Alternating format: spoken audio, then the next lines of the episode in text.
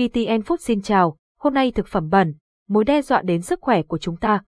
Ngày nay, vấn đề an toàn thực phẩm đang trở thành một nguy cơ nghiêm trọng đối với sức khỏe của con người.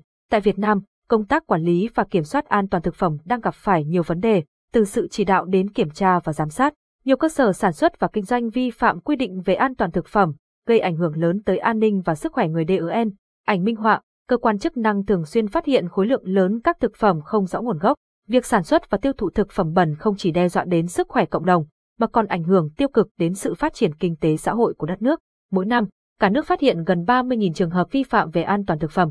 Trong giai đoạn 2017 đến 2022, các cơ quan chức năng đã tiêu hủy hàng ngàn sản phẩm không rõ nguồn gốc và xuất xứ, cùng những phụ gia thực phẩm đã hết hạn và không đảm bảo an toàn, với tổng giá trị lên tới 50 tỷ đồng. Tiến sĩ Lê Văn Giang, Chủ tịch Hội Khoa học Kỹ thuật An toàn thực phẩm Việt Nam cho biết cần có những giải pháp phù hợp để quản lý vấn đề này. Khoa học kỹ thuật cần được áp dụng để xác định mức độ giới hạn an toàn tuyệt đối đối với thực phẩm và sức khỏe con người. Cần có sự tham gia của các doanh nghiệp trong quá trình sản xuất và chế biến thực phẩm để ngăn chặn các mối nguy cơ gây mất an toàn. Tiến sĩ Trần Cao Sơn, Phó Viện trưởng Viện Kiểm nghiệm An toàn Vệ sinh Thực phẩm Quốc gia, cũng cho biết các mối nguy ô nhiễm thực phẩm có thể tồn tại dưới nhiều hình thức như virus, vi khuẩn, nấm, ký sinh trùng và các hóa chất gây hại. Nhiều hóa chất này được thêm vào thực phẩm một cách trái phép, như kim loại nặng, thuốc trừ sâu, thuốc thú y và kháng sinh.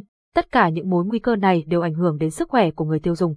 Vì vậy, một giải pháp quan trọng được đề xuất là tăng cường kiểm nghiệm thực phẩm, nhằm đánh giá chất lượng và loại bỏ những sản phẩm không đảm bảo an toàn.